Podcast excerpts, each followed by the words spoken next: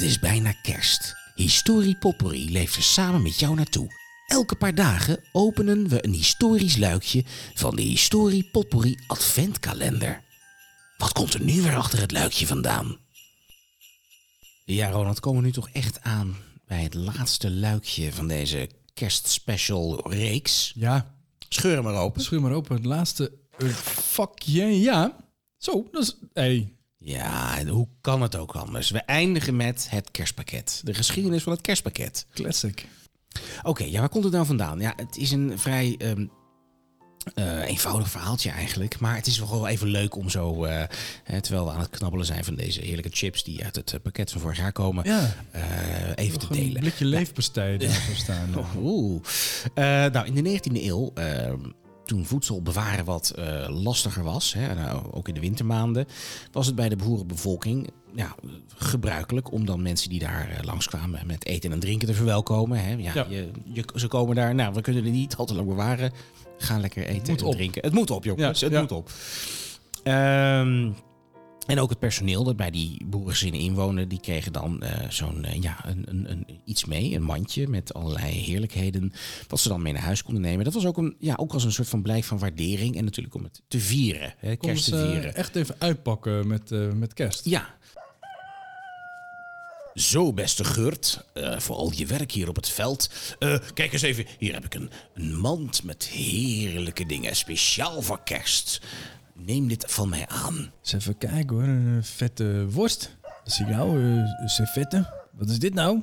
Even kijken, een suikerbiet. En Ja, lekker. deze, deze oude vermomde klomp heb ik toch afgelopen zomer op het veld gevonden. Ja, dus ik dacht, die vind, dus dat vind jij wel leuk. Die heb ik eh, in je mandje gedaan. En is hier daar nog een halve bloemkool? Ja, kijk alsjeblieft. Nou, Nou, kijk eens, een heerlijk pakket. Neem het lekker mee naar huis. Nou. hè? Zullen we maar een soepje van trekken? Oké, volgende. Hallo Ank. Kijk eens, voor jou heb ik ook een suikerbiet erin gedaan. En een oude sleutel die ik nog vond in de schuur. Nou, nou, en, en dan dit. Dit schot heb ik in het voorjaar toch ingeleverd omdat het te klein was. Ja, dat, dat is bij deze van jou. En deze schillen, kijk eens even. Alsjeblieft, komt uit een goed hart. En, eh, maar die traditie eh, die het werd, je beperkte zich niet, niet alleen tot de boerenbevolking, Ja. maar ook naar andere ja, ambachtsgroepen, groepen, bedrijven zelfs, waar mensen ook een, waar werkgevers en werknemers een tractatie meegaven.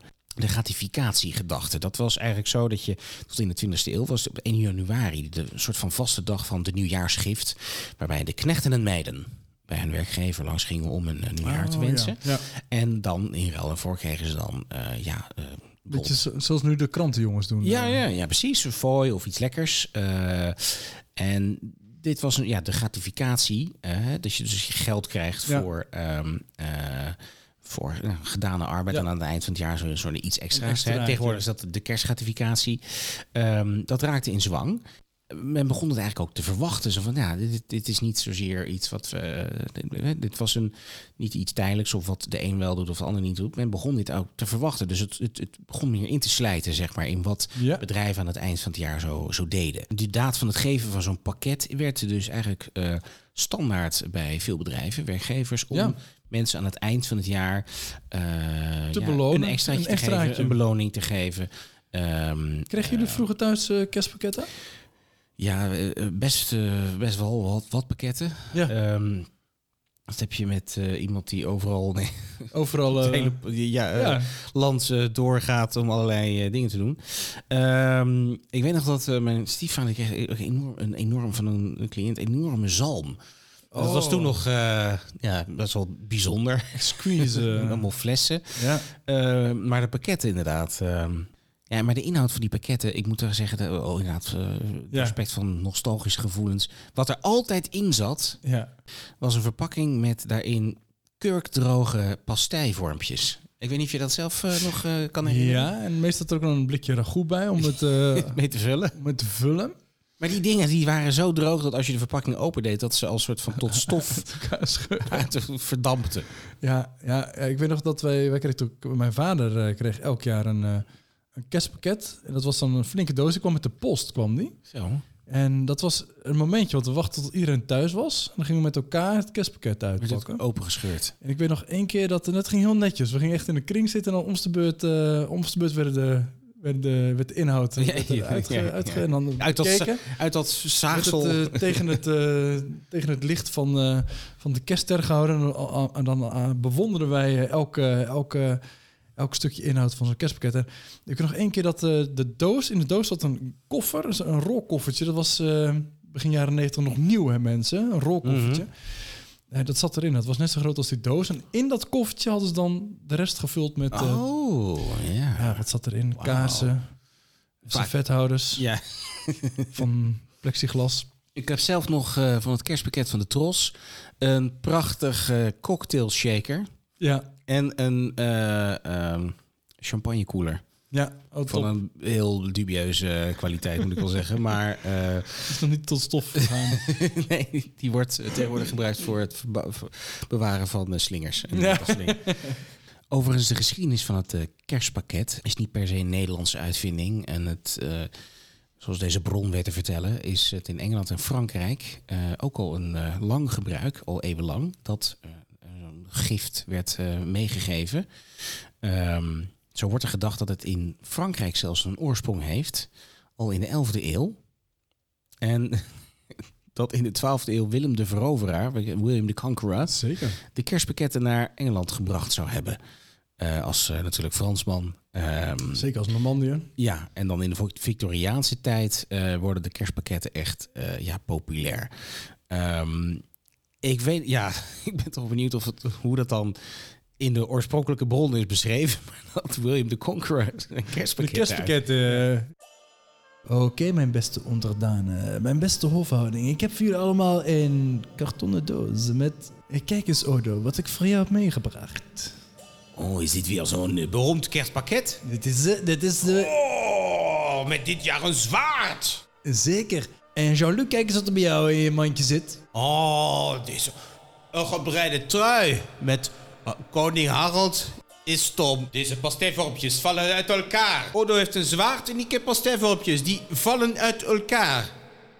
Eh, Ik heb hier nog eh, over het kerstpakket gesproken. En je had het over... eh, Ja. Het is de 19e eeuw dat het eh, in eh, zwang komt. En ik eh, ben eh, eh, is in het krantarchief gedoken. Ja, En ik vind daar inderdaad uit 1884... ja, Zo waren het eerste krantenbericht waar het over een kerstpakket gaat. ja. Tenminste in de zin zoals wij nu eh kerstpakket kennen. Zoals wij het bedoelen. En dat gaat over een jongereninternaat in Zutphen. Ja, Sta je me toe dat ik het even voorlees? ja graag. Zutphen, 29 december 1884. De tweede kerstdag was voor de jongens van de Nederlandse Metstray een ware feestdag. Door vele en ruime bijdragen daartoe in staat gesteld, kon de directeur der kolonie de jeugdige bevolking in hoge mate verblijden. Het gewone middagmaal werd veranderd in een bescheiden feestmaal en na afloop van de avond godsdienstoefening, die plaats had in de schoon versierde en verlichte kerk waar twee kolossale kerstbomen prijkten, ontving iedere kwekeling een kerstpakket, waarvan de inhoud in overeenstemming was met zijn leeftijd en ontwikkeling terwijl later allen op onbekrompen wijze onthaald werden op chocolade en krentenbrood. Nou, het is wel prachtig. Een kerstpakket. Ja, en die paste dus eh, bij elke, elke kwekeling, elke jongen kreeg een, eh, een kerstpakket Een op maat. kerstpakket. Op maat zelfs. Nou Simon, we hebben vijf History Potpourri Advent eh, afleveringetjes gemaakt. We hebben het over kerstbomen gehad. We hebben het over eten gehad. We hebben het over drinken, familie, geschenken geven. Ja. Over de kerstboom. De truth. En over het kerstpakket vandaag. Van mij mag de kerst komen. Ik ook. En krijgen wij trouwens van eh Historie Poppering nog een kerstpakket? Ik zal eens kijken of er nog wat in het budget zit. Van het Eh, productieteam? Ja, het einde van het jaar nadat ik denk dat het op is. Ik denk dat we met de begroting van 2024 weer een stukje verder kunnen Maar komen. wat er waarschijnlijk nog wel vanaf kan, is een vacuüm verpakt pakje met eh dro- gorddroge Gevriesde rood. pasteivormpjes. Dan zorg ik gewoon geheel op eigen kosten twee blikjes ragout. En een blikje ingelegde kersen. Dan maken we er een fijne kerst van. ja, heel lekker. Ik wens iedereen een fijne kerst en... Een eh, gelukkig eh, 2024.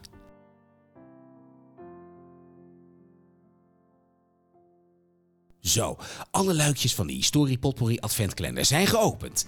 Dit waren ze dan. Fijne kerst allemaal, goede jaarwisseling alvast en tot volgend jaar.